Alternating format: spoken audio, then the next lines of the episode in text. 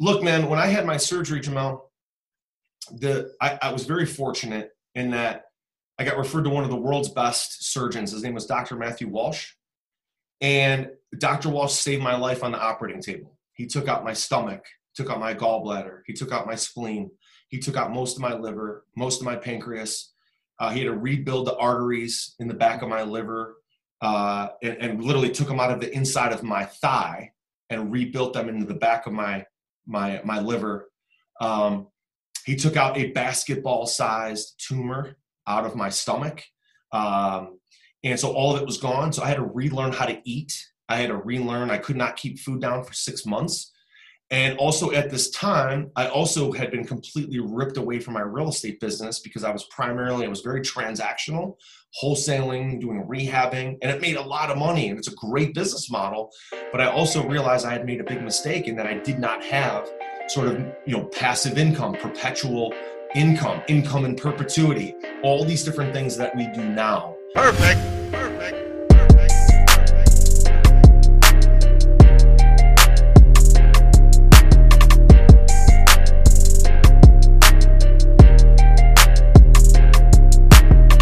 Everybody, Jamel Gibbs here. Welcome to another podcast episode. I'm excited to, uh, to be on today's podcast. We have a very special guest. I've known this uh, special guest for quite some time. We're talking uh, back in 2006 when he launched a, uh, it was a, what was it, a short sale course. Right. I was actually a part of that uh, initial launch, which I thought was pretty awesome. And um, that kind of opened up the world for me as far as information when I saw some of the numbers that came in from that launch. But you know, on top of the information world, our special guest is a real real estate investor. Number one, he buys. I mean, he does everything from wholesaling to apartments to uh, helping people uh, find private funding for their real estate investing businesses. In fact, he owns over two thousand. I think you said over twenty five hundred uh, right. units at this point, Josh. That's right. That's right, buddy. But you know, at the end of the day, He's the real deal, guys. And that's exactly why he's on this podcast today. Josh, man, what's up? Hey, Jamel, man. I'm so excited to be here. I am so excited to be reconnected with you again. Seems like we're able to connect, you know, a few times a year, face to face. You're moving and shaking, so am I. So when we get to carve out a few minutes and spend some quality time, man, it's important to me. I appreciate it. Absolutely, brother. It's always a pleasure talking with you, man. So why don't you tell us a little bit about yourself? I know a little yeah. bit about you, but maybe our guests don't. Yeah, sure. Let me just give you guys a quick um, kind of 30 seconds. So I got out of college, uh, was happy to have parents that could help me afford to pay for it. I got private, you know, um, student loans, the whole thing. And my dad flipped out the second I graduated from college and I took a job as a financial advisor with zero salary.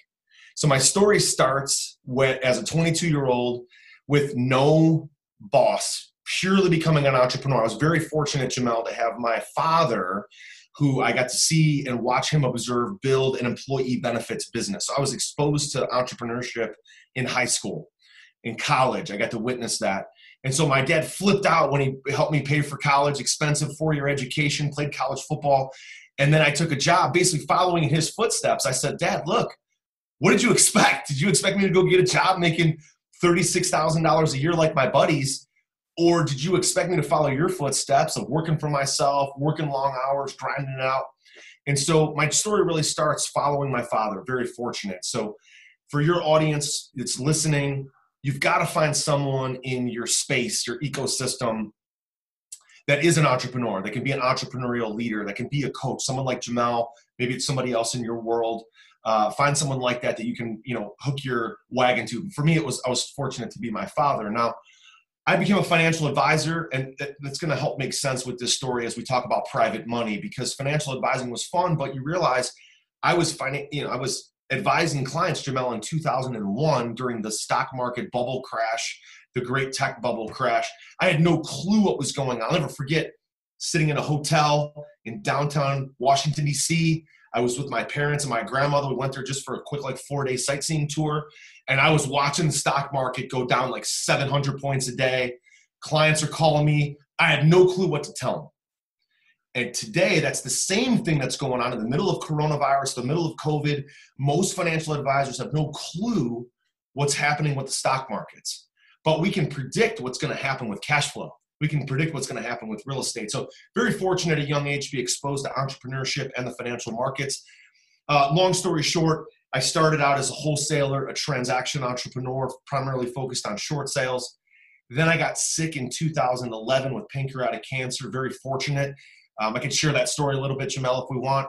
And then I really saw because of cancer ripping me away from that business, and I didn't have the capacity to work for about six months. Literally, did not have the capacity to leave my bedroom, leave my house, go talk to sellers, go talk and do deals.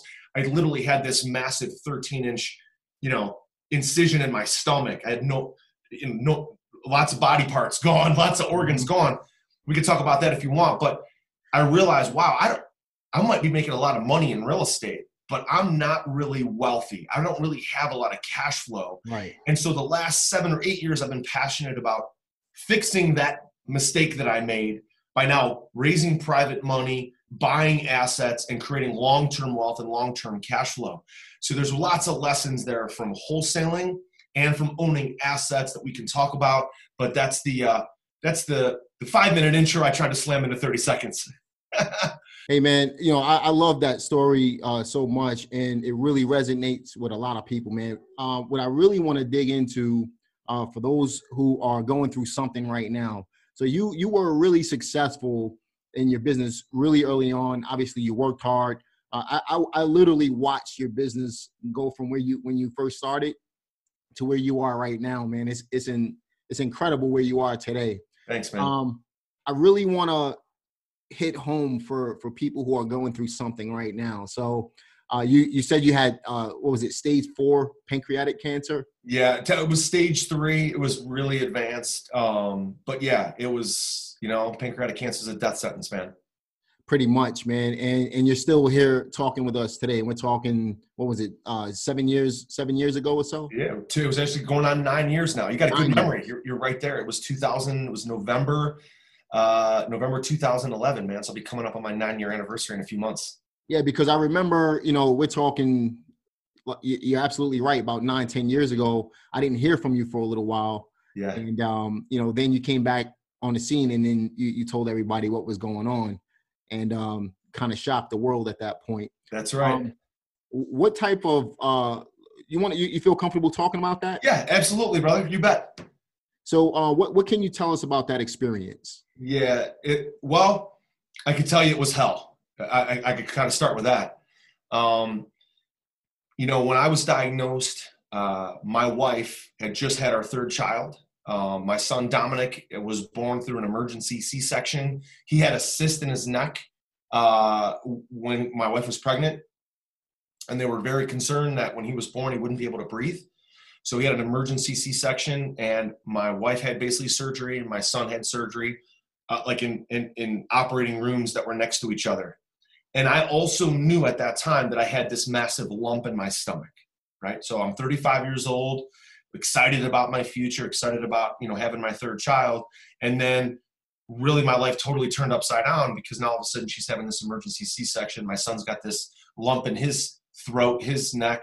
I've got a lump in my stomach. I'm like, geez, this is not this is not normal. This is not good. I'm 35 years old, pretty young. None of this stuff should be happening to me.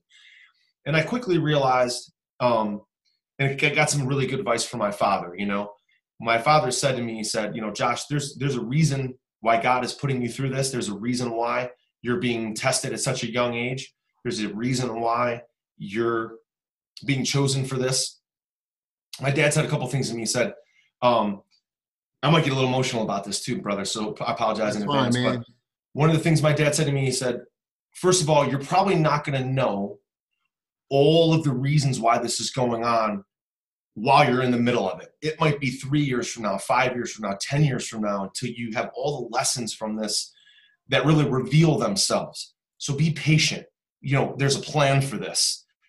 Second thing he said, a little bit of motivation. He said, Look, God gives his greatest warriors his biggest test, right? His greatest warriors, his biggest test. So I started thinking this is this is a big test uh, 35 years old with three kids. I had a two year old, a one year old, and now a newborn. I started thinking, wow, man, God must really trust me because this is this is a serious, serious test.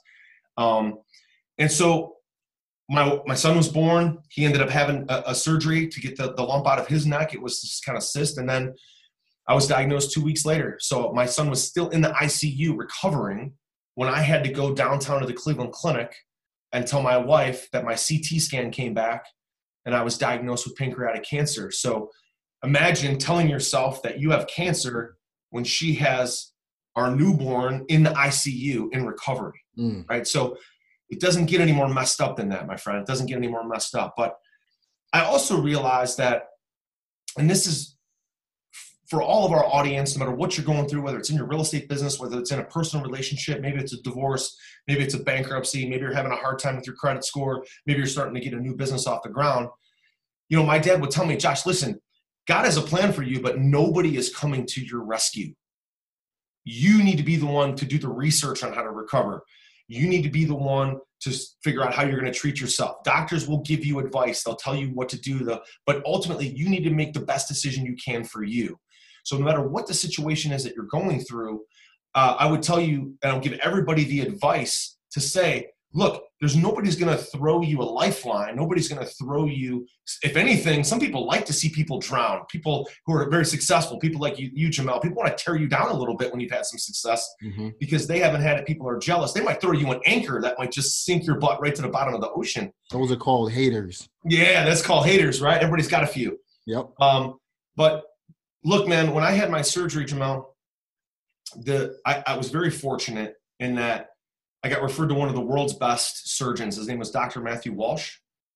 And Dr. Walsh saved my life on the operating table. He took out my stomach, took out my gallbladder, he took out my spleen, he took out most of my liver, most of my pancreas. Uh, he had to rebuild the arteries in the back of my liver uh, and, and, literally took them out of the inside of my thigh and rebuilt them into the back of my my my liver. Um, he took out a basketball sized tumor out of my stomach. Um, and so all of it was gone. So I had to relearn how to eat. I had to relearn. I could not keep food down for six months. And also at this time, I also had been completely ripped away from my real estate business because I was primarily, I was very transactional, wholesaling, doing rehabbing, and it made a lot of money and it's a great business model. But I also realized I had made a big mistake in that I did not have sort of, you know, passive income, perpetual income, income in perpetuity, all these different things that we do now. Uh, and those were the lessons to kind of bring this full circle, Jamal. Those are the lessons that my father told me I would learn that I didn't realize back then that I am now still learning today, nine years later. Wow, man. Incredible, incredible story, man. And I'm happy you pulled through. I'm happy the family is happy and healthy today, man. Thank you, man. And um, you know, I'm looking forward to, to, to seeing where you go from here as well, brother. Thank you. Appreciate that. So you uh just to kind of transition a little bit, you you um and, and just so you know, I know a lot of people if you're listening to to Josh's story, uh if you heard what he just said, if you if you weren't if you weren't listening close enough, rewind this podcast. So Josh has he had a successful business and he basically had this this big dramatic thing happen in his life and his business kind of went away at that point. Mm-hmm. and then he mm-hmm. had to start all over again. And at the end of the day, uh, we're talking nine years later, he's even better than when he first started, uh, when before he had the cancer. You know, right. so anybody, uh, if you're listening to this story right now, guys, any of you can go from where you are right now, no matter what it is that you're going through, to where you want to go. Uh, and, and the only person that's holding you back is yourself. That's right. So, what I'm going to encourage you guys to do is to get out there and just take action. Don't be afraid to fail. Understand that there will be hurdles that you're going to have to uh, get over. But if you just keep pushing through, uh, there's light at the end of the tunnel. That's right. All right, guys. So, um, just kind of making a transition in our conversation here a little bit. So you you got into real estate back in uh 2000 the early 2000s. Yep, 2005. Um, 2005. You uh, kind of rode the market up. You had this big uh, uh, unfortunate thing happen in your family, and then you had to rebuild. How was how was that uh, transition from yeah. going from very successful to kind of hurting a little bit to, um, you know, starting all over again. Yeah, again, I think this goes back to what my father had said: is there's going to be things that you're learning along the way that you don't know how important they're going to be in this next phase of your life. And so one of the things that happened, Jamal, was I bought two properties right before I literally I have the settlement statements. My surgery was on November 21st, 2011. I have a settlement statement from a closing on November 14th and November 7th. So one a week before surgery, one two weeks before surgery. I bought these two properties instead of wholesaling them. I bought them to rehab and I raised private capital for both deals. So I had people that I knew that lent me the money. I promised them a 12% return or 15% of my profits, whichever was greater. I bought these two properties, and while I was in the hospital, literally recovering, while I was in my master bedroom recovering from surgery for the next several months, I was able to outsource the improvements and turn around and flip and sell these properties through a rehab flip. My investors were excited. They got, you know, uh, it was more than 12% return on their money mm. at the end of the day. And I turned around and looked to myself and said, you know what? I only went to those properties three times.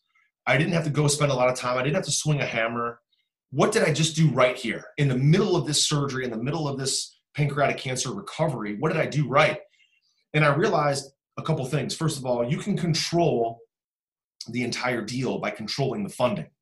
Okay, so when you control the funding and you control the release of capital to contractors, you control the release of capital to the title company.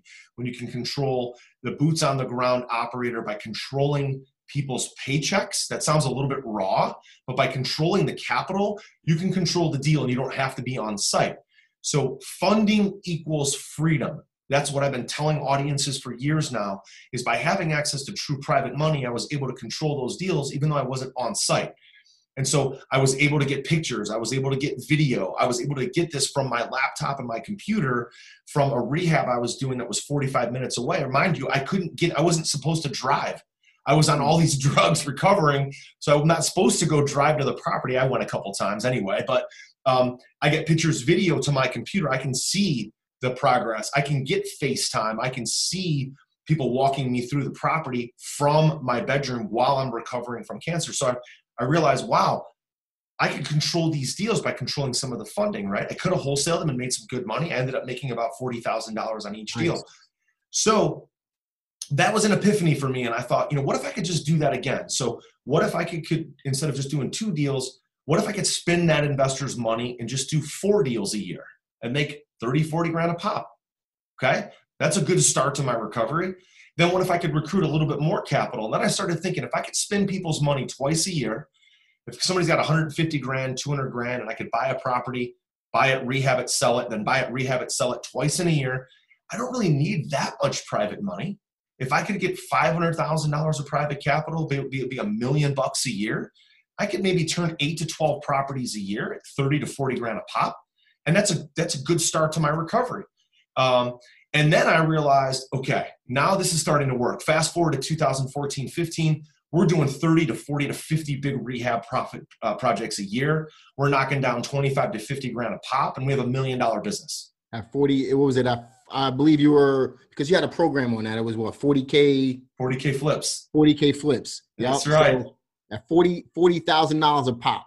That's right, 40 because that was our average profit, right? Yeah. And then again, things continue to evolve, Jamel. And I think that's one of the lessons that I think everybody needs to remember is business is going to evolve. Business never stays totally stagnant. Either you're growing or you're dying. Either you're getting better or you're dying. Either mm-hmm. you're getting better or your competition's about to kick your butt. So get if you're going to be an entrepreneur and a real estate entrepreneur get used to change get used to evolution get used to momentum.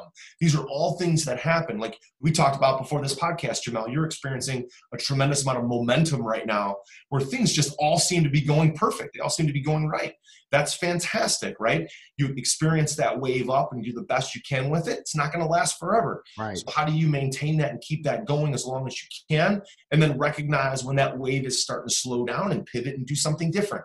So I did the same thing. 2015, I had raised so much private money. I didn't want to do like 50 to 100 rehabs a year. I, that's insanity. There's uh, like contractors, right? Too many problems. So I started a private equity fund. And the private equity fund was taking other people's money in my fund and basically lending that money out as a private lender. Okay. So again, we pivoted. We used the momentum, but we pivoted. So now I could scale. I could do 25 to 50 of my own rehabs a year. But now I can start to get some passive income by using other people's money in my fund and lend that out as basically sort of a corporate corporate structure of a private lending company. And that's where Freeland was created. Fast forward again a couple years later, those investors, Jamal, they said to me, look, what Josh, this is great, we're getting great returns, but what else do you have? And we started investing in apartments, adding more cash flow. So you I guess the story I'm trying to, to tell everybody here is we started at wholesaling, primarily with short sales, experienced this with, with cancer, jumped in, pivoted the business, built momentum with rehabbing, pivoted the business, built more momentum doing private lending, pivoted the business again, built more momentum in apartments. And now the kind of the smallest apartment that we really want to buy is 80 to 100 units or bigger. And if you just stay doing the same thing forever, not only is it going to get a little bit boring, yep. but you're probably going to get your butt kicked eventually. It's going to lose some of that like happiness, the excitement of business, and that transition, a little bit of a pivot, a little bit of a change, allows you to keep that momentum going. So expect that as an entrepreneur. Look forward to it. Don't run away from it. I love that, man. And you know, the reason why I love that so much when you pivot, just like you know, we're talking what six, seven months ago when this whole pandemic thing uh, came about, everyone right. had to uh, stop what they're what they were doing, pivot their business, and kind of see uh, where they were going to go moving forward you did this multiple times throughout the years, and each time you saw growth That's in right. your business and in uh, yourself as well. Mm-hmm. So, uh, obviously, at this point in your business, you're focusing primarily on wholesaling and apartment acquisitions, and also uh, raising private funding. Uh, right. what What are some of the biggest misconceptions in some of these areas as far as uh, uh, investors getting started? sure uh, some of these uh, investment areas? Sure. So I think for wholesale, let's talk about that, right? Doesn't matter if it's residential or commercial. Doesn't matter if it's small residential deals or even you know small and medium sized apartments. The really big apartments, those are almost always done off market through commercial brokers. So let's just take that conversation, set that to the side. Let's talk about residential and small apartment wholesaling. Right now, there's a massive shortage, Jamal. As you know, there's a lot of inventory that's not hitting the market. There's a massive uh, shortage of inventory. I was talking to my friend Daren Blomquist. Daren is the vice president of market economics at auction.com. So he's their basically their economist. And he says to me a couple weeks ago, look, in an average week, the United States, according to the National Association of Realtors, there's about 400,000 properties that are listed for sale. Right now, there's only about 165,000 properties listed for sale every week. So the inventory is down 60%. Okay, so real number from the National Association of Realtors.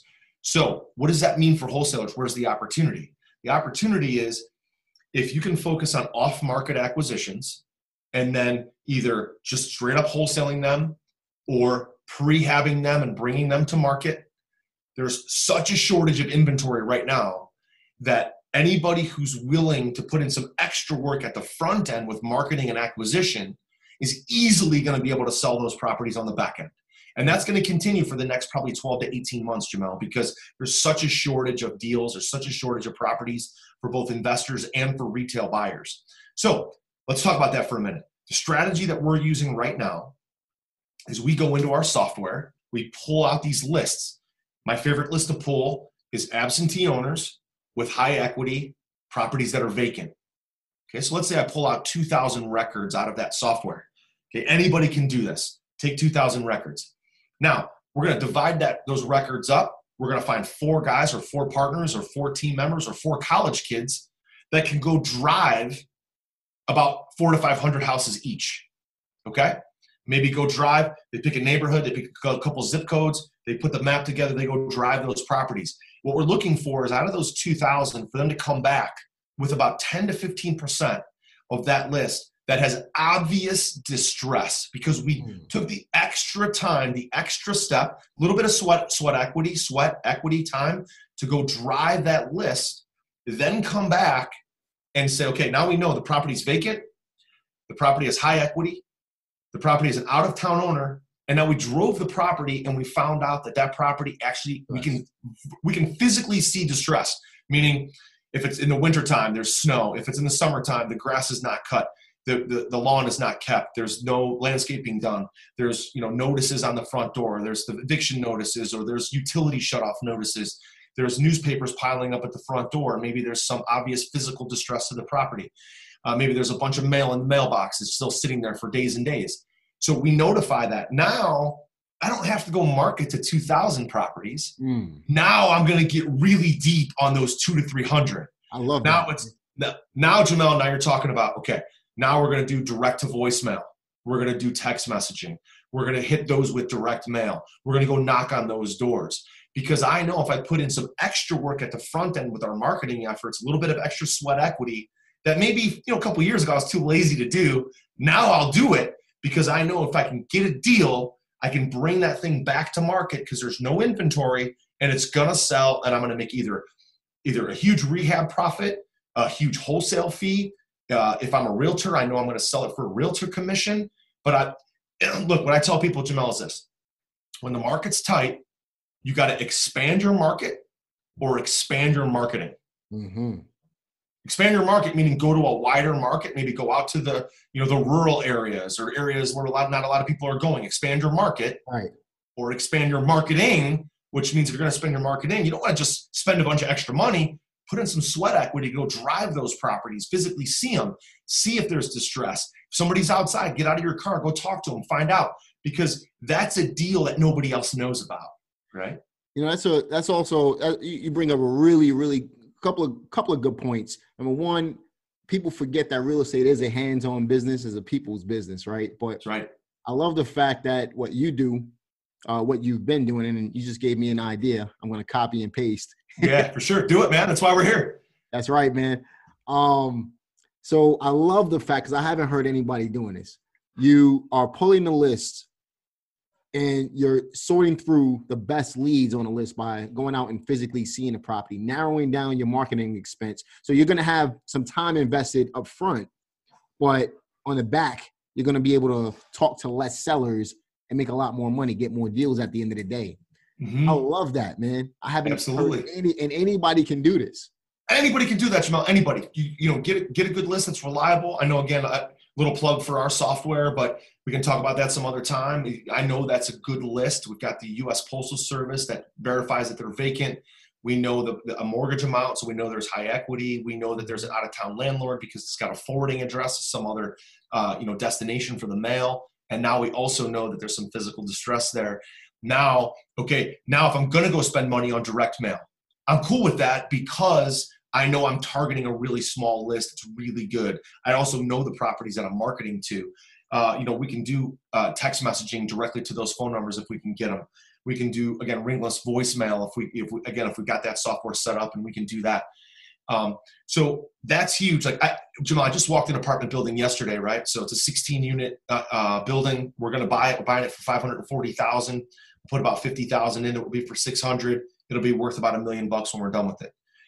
Awesome, man. Let's, let's talk a little bit about that deal, man. Yeah. Well, I was I brought it up because and I talked. This is another wholesaler in my market, a, a friend of mine. He does a lot of the similar strategies that I just talked about. We were talking about look, man, if you can find stuff that's off market and bring it to market, people are fighting over those deals, right? So we're at this building yesterday.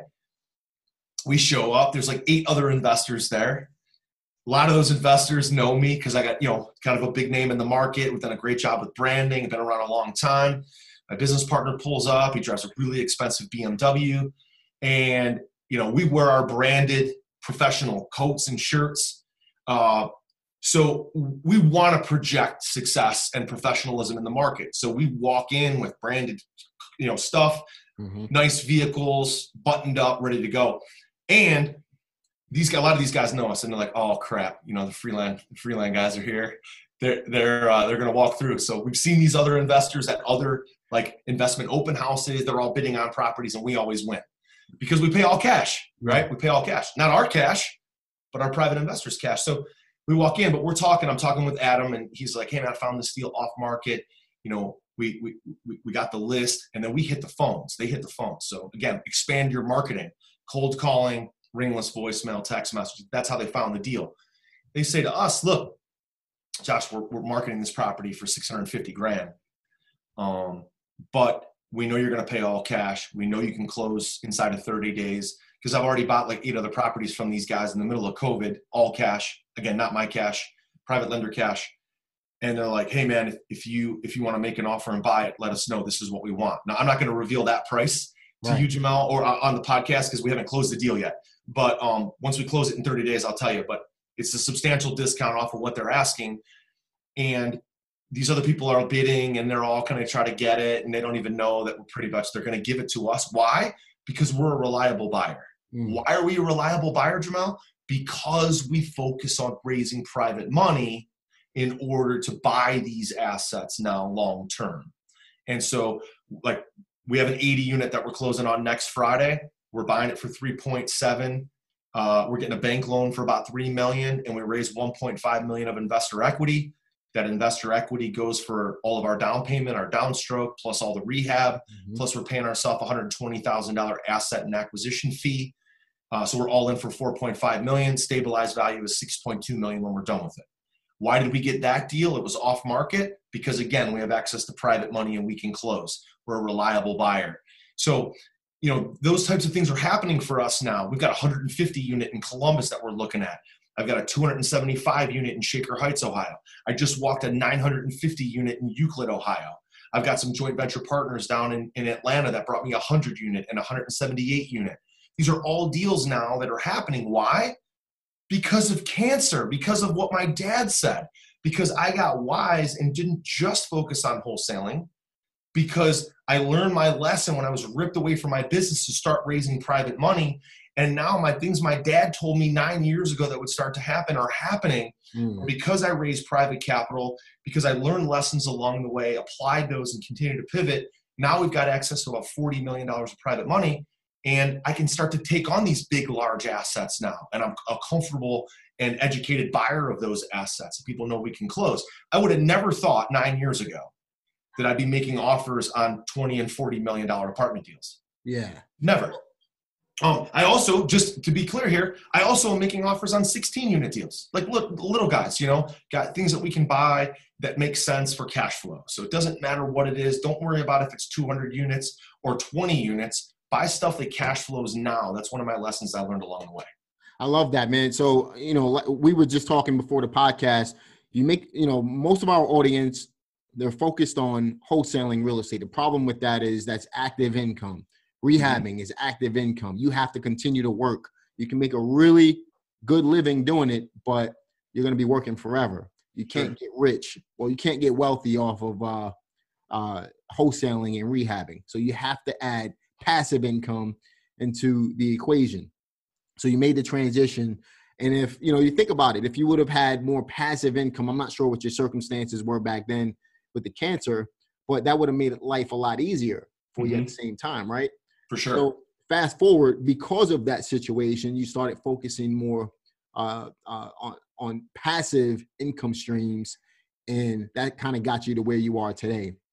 Yeah, and Jamal, you know that's it, it, it's a it's a tough decision because there's always the temptation to just keep doing things that put a lot of money in your pocket today mm-hmm. right there's a lot of deals that we did that we bought for cash flow for long term that i could have wholesaled or rehabbed and made $8000 $20000 $50000 and taken the income but we didn't do that. We started building our balance sheet several years ago and saying okay we've got to get to the point now where i can sponsor big loans i can raise big equity. So, you, what I would tell the audience is do a little bit of both, starting from day one.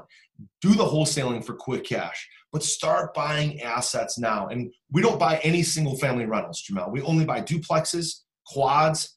We, we try to buy as big of assets as we can. So but I just bought a du- I just bought a duplex duplexes. two weeks ago. Yeah. We nice. still buy duplexes. You bet. Nice. Anything that cash flows, brother. If it cash flows, it spends green, I'm buying it. Um, but we want at least two units, right? We, we don't buy any single families, but two units, four units, five units. We got a 16 unit, an 18 unit, a 20 unit, and an 80 unit that are all closing in the next 60 days. So I love that, man. I love the fact that you buy anything from a duplex all the way up to a thousand units. Yeah. Because most people are one track minded when it comes to, you know, some people don't feel like a duplex is good enough when they have, you know, a 200 unit over here. Mhm. So I, Yeah. I, anything that cash flows, you're you're buying. I love Yeah, it. especially if you can do it in a geographical area where you can get some scale, right? So the, the duplexes and the quads are tougher to scale because they're all in different areas on different Uh-huh. streets. But if you focus on a couple zip codes and you're buying kind of close to each other, then you can have a maintenance guy and a leasing agent who can kind of take care of those similar to a apartment building that might be 100 units all on one site. You can treat it the same. They're just, you know, a little bit more fragmented down the street from each other or a 10 minute drive to each other you know, we don't want one duplex over here and another one that's an hour away. You know, we want to keep them in a similar zip code, but you can build a nice portfolio that way and build some scale. Um, so here's a couple numbers, Jamel, that will help. Every every duplex that we buy, any every small uh, one to four unit, smaller apartment, we make about two hundred fifty dollars per month of net free cash flow after expenses and after debt service. We make about three thousand bucks a year Mhm. on the apartments, we make about half that. Okay, so apartments are sexy, everybody wants to buy them. But truth is, per door, we're only making about thirteen to fifteen hundred dollars a year per unit with the larger apartments. Right. So people say, "Oh, I only buy apartments." Yes, but we can actually make more cash flow per door per unit with residential for two to four units or two to ten units. So those have value to us. They have value because one duplex is going to make us about three thousand bucks a year. Not setting the world on fire, but if you buy ten of those, We're talking some thirty numbers. thousand a year. Yep. Yeah, singles and doubles, brother. That's so right. it spends thirty thousand spends whether it's an apartment building or ten duplexes. Man, that is that's that's just a, a fantastic um, way to look at investing in general because you know even me, you know, I'm guilty of it myself. I'm looking for uh, larger apartments, even though I invest in smaller apartments. You're you're uh, you're you're telling me right now that sometimes when you look into the larger units, you're not making as much per door. So That's right. so if I focus on smaller apartments, I can uh, make more more cash flow on a monthly basis, man. No doubt. And Jamal, here's the thing: when you buy a big apartment deal, big apartment deals, let's say 100 units or more, it's always very much a team game. You know, you have an attorney that has some equity in the deal. You have the boots on the ground operator that has some equity in the deal. You've got maybe a couple of uh, loan sponsors and syndicators that have equity in the deal. So you might have three to five general partners, and they're all splitting up their equity.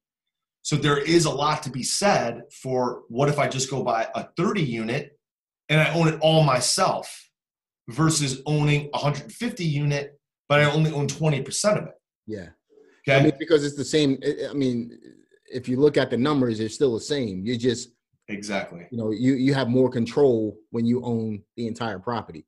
That's right. I would just tell people, look, you know, look for the big assets for sure. You want to buy a 100 unit, 200 unit, 300 unit, great. But there's a lot of money.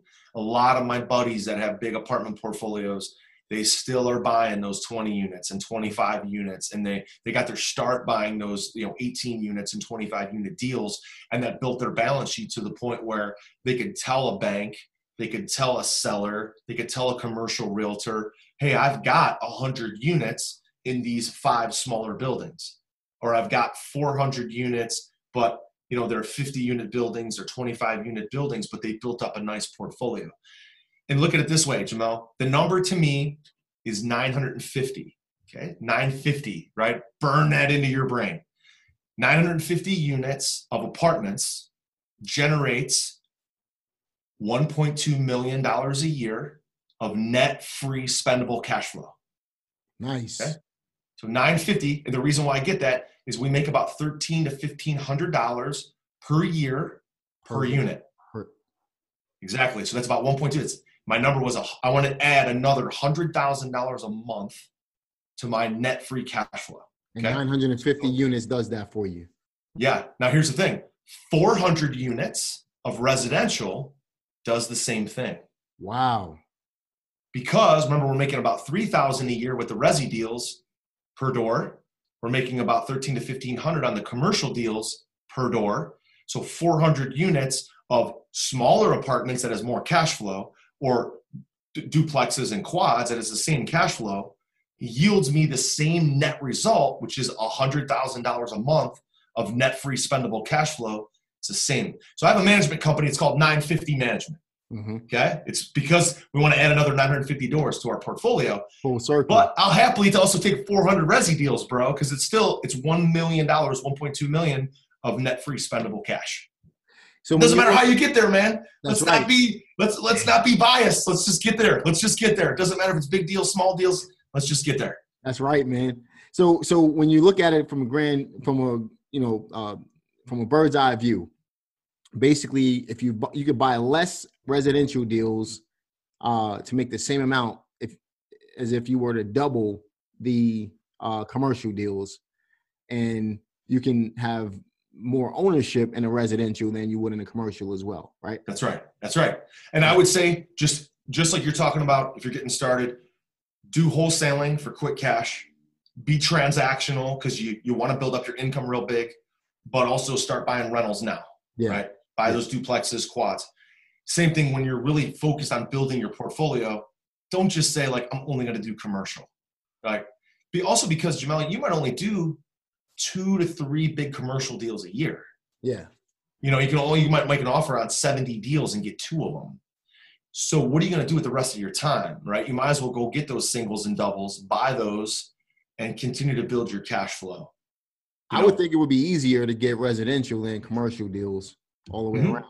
You know, it is, no doubt, no doubt, no doubt, man. So if we had to give our listeners a let's say a five step process to get started, um, what would be that five step process uh, from going from where they are right now to where they want to go in real estate, whether it be um, I know we're focusing primarily on uh, funding and apartments in this uh, on this podcast. If they wanted to get started doing that, what would be those steps? Yeah, so let's let's specifically talk about five steps for getting and raising money. Okay.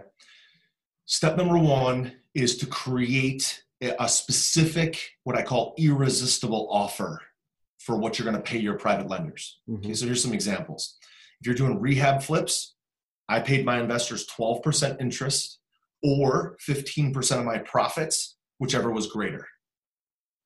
And Jamel, that only worked 100% of the time. it only worked 100% because when I would present that to an investor and say, look, I'm going to buy this property for 100, I'm going to put 25 into it. I'll pay a 12% interest on your money or 15% of my profits, whatever's greater. They're like, well, the floor, the minimum is going to get is 12?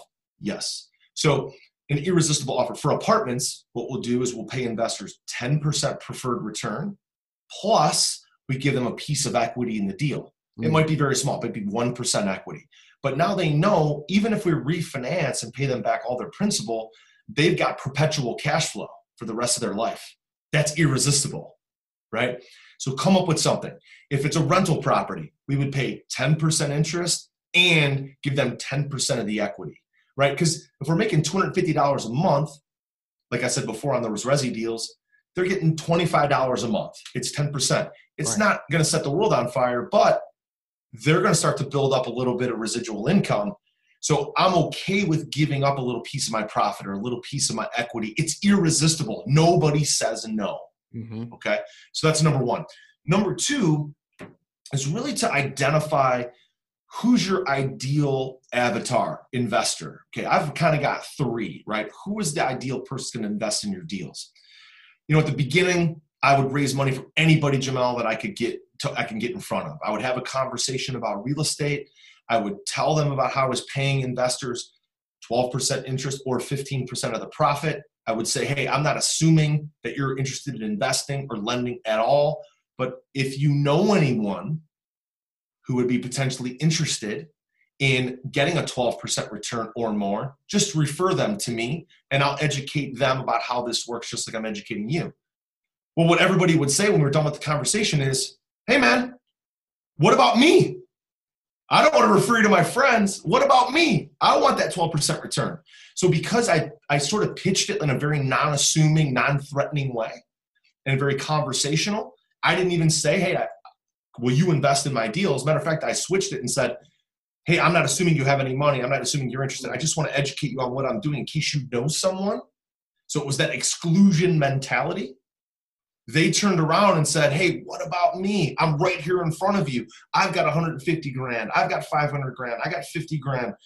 Can I get 12% return? And they love me even more because I didn't pitch them, right? So step number two is identify your ideal avatar. Beginning, take anybody, go present to everybody, go talk to everybody, but don't pitch them. Mm-hmm. Present to them, ask them if they know someone, and they will convince themselves to work with you. Okay, but the ideal avatar for me, I love working with e-commerce guys. Jamal, you know a lot of e-com guys, guys that have Amazon businesses. Those guys, you know, if they have a successful business, make a lot of free cash flow. They have a lot of equity. Sometimes they sell their business for a windfall. I love working with ecom guys. I love working with Fortune 500 guys or corporate guys who are retired, guys who've been in the grind for 35 years that now have a pension and a 401k. That's one of my avatars. And of course, I go to meetups, REIA clubs, webinars, podcasts, and I present and talk to those real estate audiences. That's number two is identify your avatar. Number three is you have to ask yourself, where can this ideal investor be found? And just go associate there, right?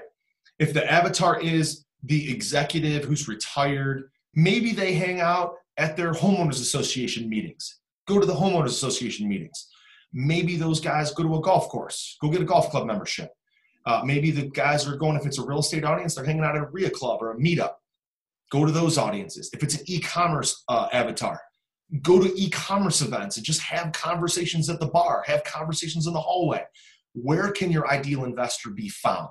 That's step number three.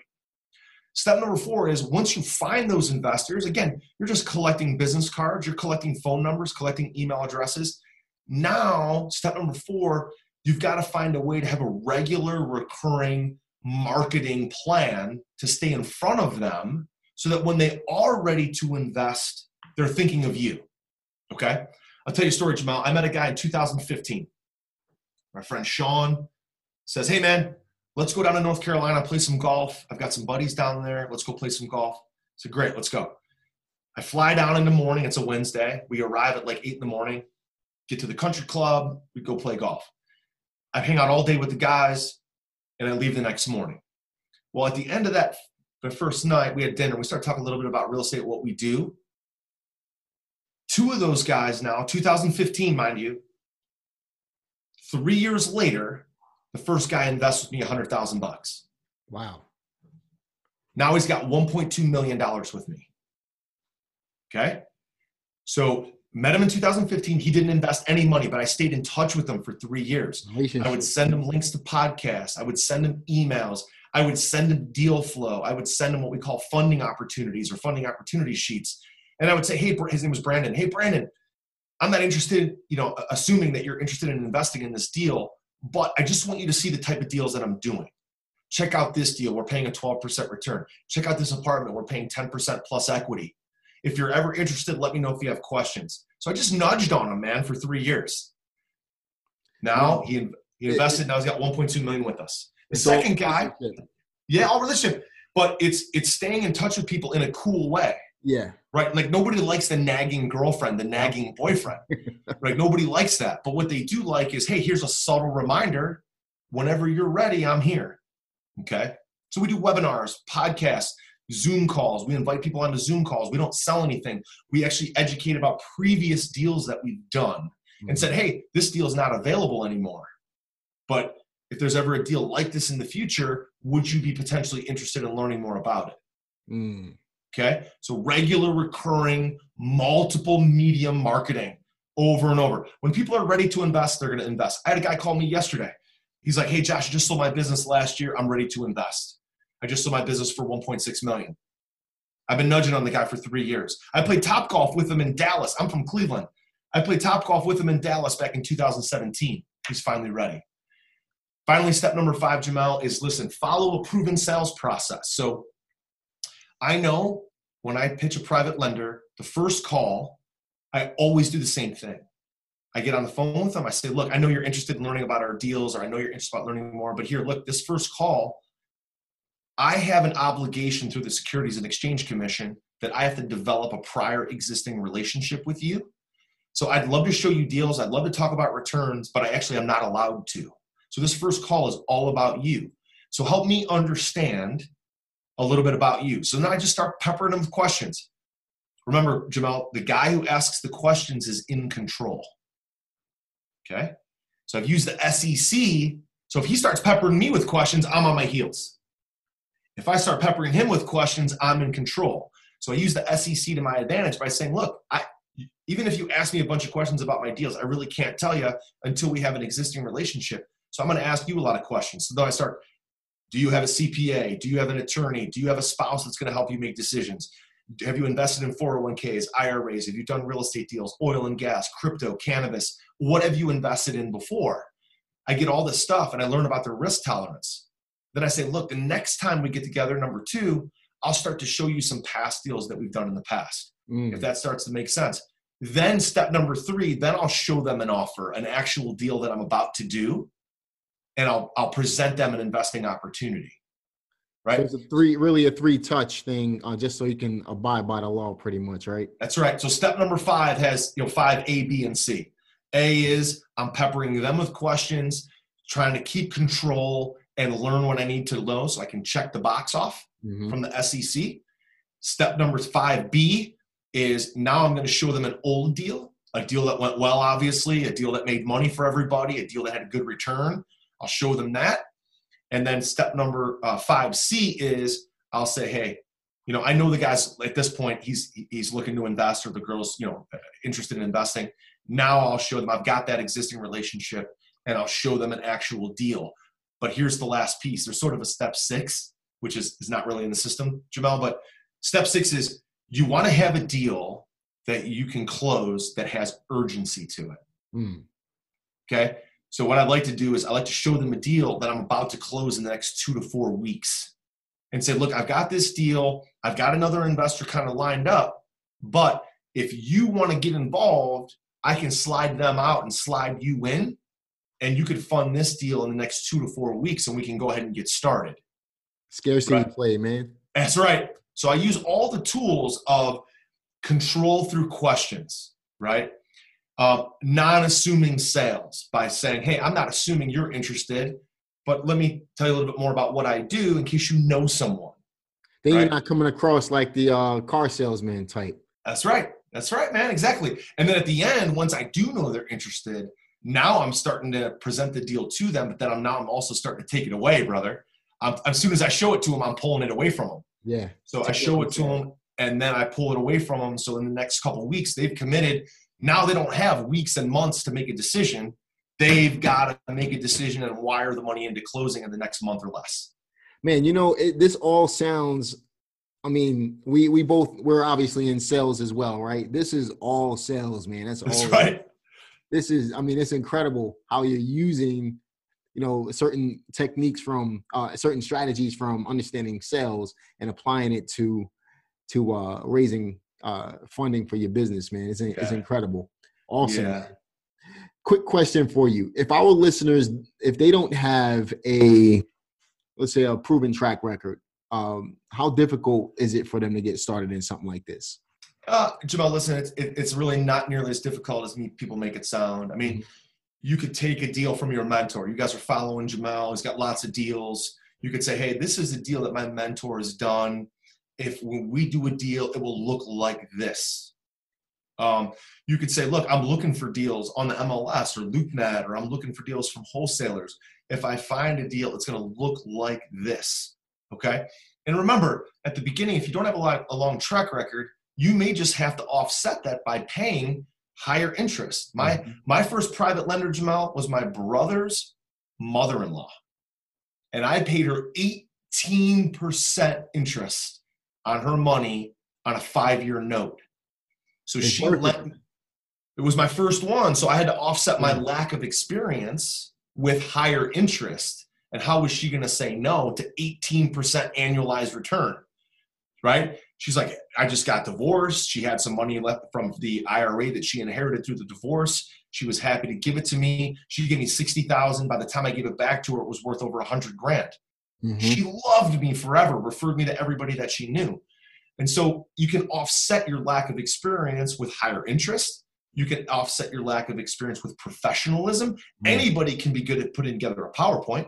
Anybody can buy a, you know, a branded shirt that looks professional. Yep. Anybody can put together a nice website, even if you have no experience. Anybody can put together an online presence through, you know, podcasting, YouTube, your Facebook page. All of that helps you build some credibility, even when you haven't done a lot of deals we have a mutual friend. I'm not going to mention his name on the on the podcast, but um, I've done a podcast with him as well, and he told me uh, right now he owns. Uh, at that time, it was we're talking three four months ago. He was right below four thousand units, mm-hmm. and he told me that when he first started acquiring properties, which was about five six years ago, um, he would offer I think it was sixty seven percent equity to the private investor and he would take the lower end of the bargain. And he basically built it up over time to where now he can make better deals for himself. But the whole point, the big takeaway from that is just to get started. That's what Josh is saying. You know, if you don't have the experience, go ahead and offer more interest, offer the professionalism, offer the creditability in, your experiences, and eventually you'll be able to get the the deal that you're the deals that you're looking for. Uh, but in the meantime, you're going to need to uh, build a build a name for yourself with your investors. This is a relationship building process, guys.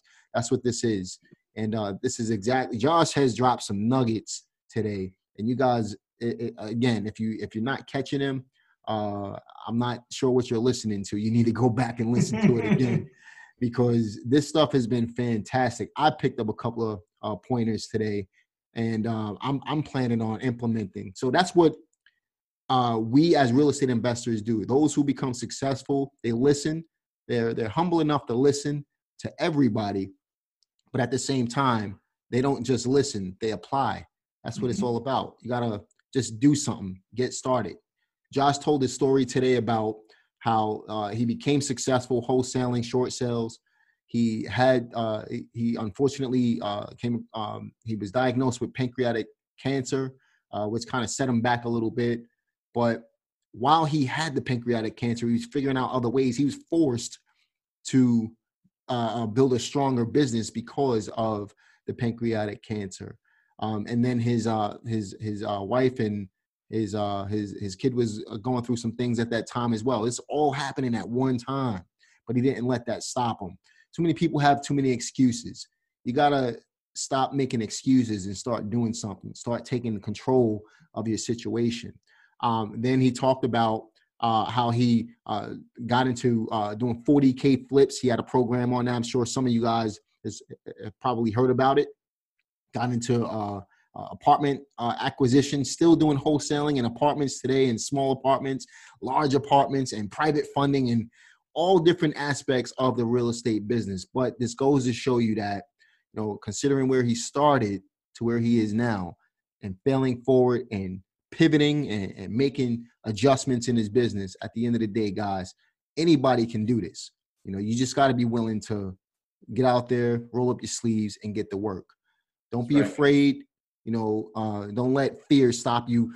You know, one thing. You know, I, I recently had a conversation with a friend of mine, Josh, and I told him because he, he's afraid to get started. I'm like, don't let fear, don't be selfish, basically, right? Because by you being selfish, you're preventing yourself and your family and everybody else who's in your circle uh, the opportunity to have a better life.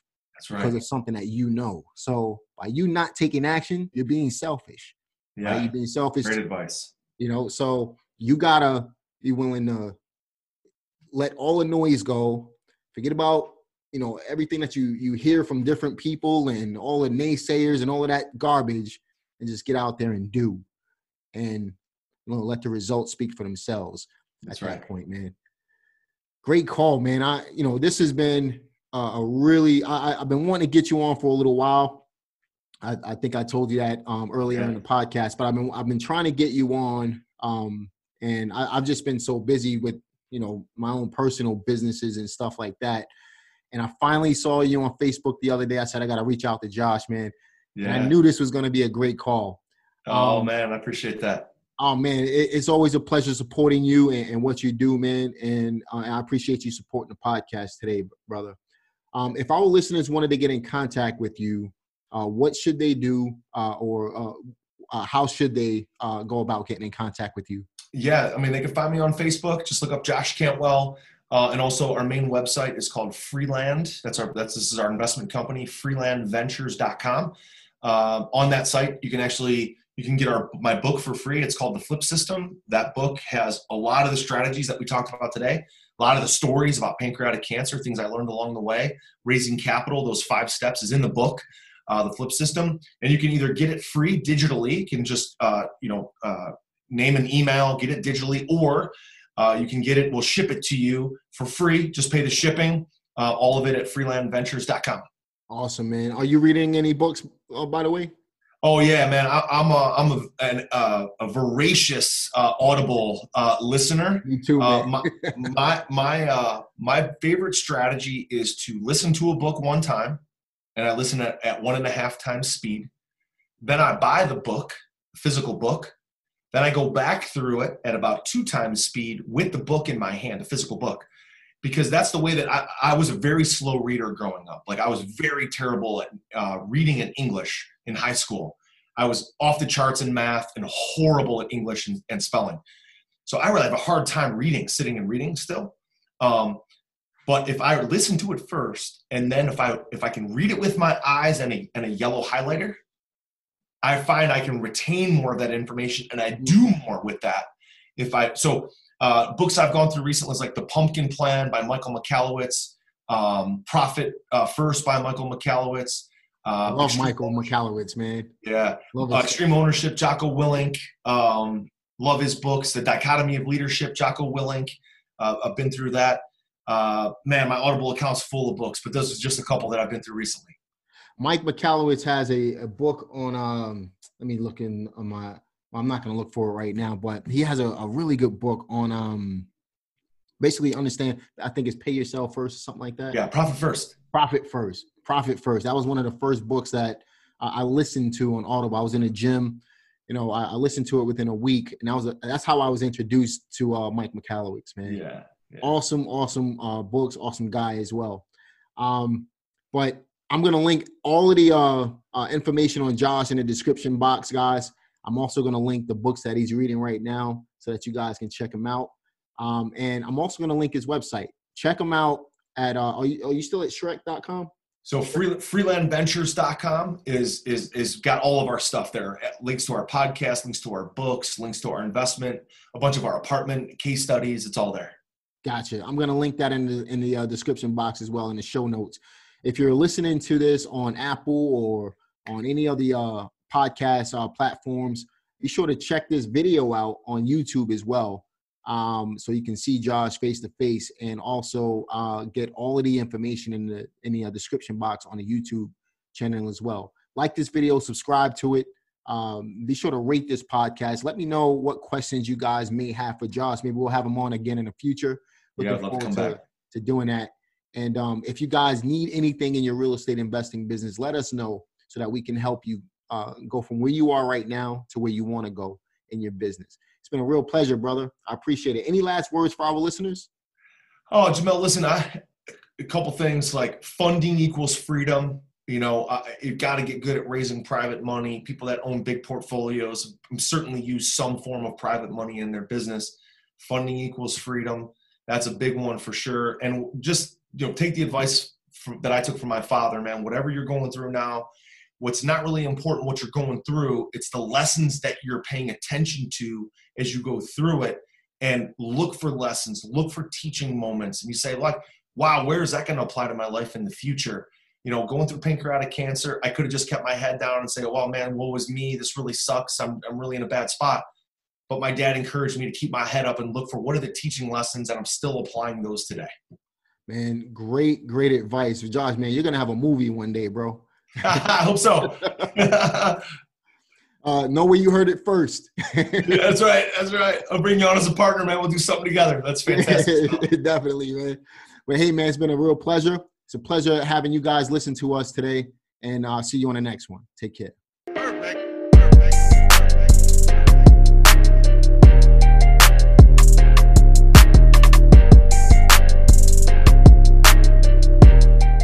check out my website at reieducationacademy.com to make it easy you can just simply go to jamelgibbs.com or check out my YouTube page at youtube.com forward slash Jamel Gibbs. I'm all over the web, whether it be on Facebook slash the Jamel Gibbs or on Instagram at Jamel Gibbs. I'm in LinkedIn as well. I'm on TikTok. I'm on Snapchat. Check out all of these platforms for daily content, weekly content, more content from Jamel Gibbs. But if you want to get more in depth, go to REI Education Academy.com. And that's how you can find out more about my training material and how you can get started investing in real estate today. Talk to you later.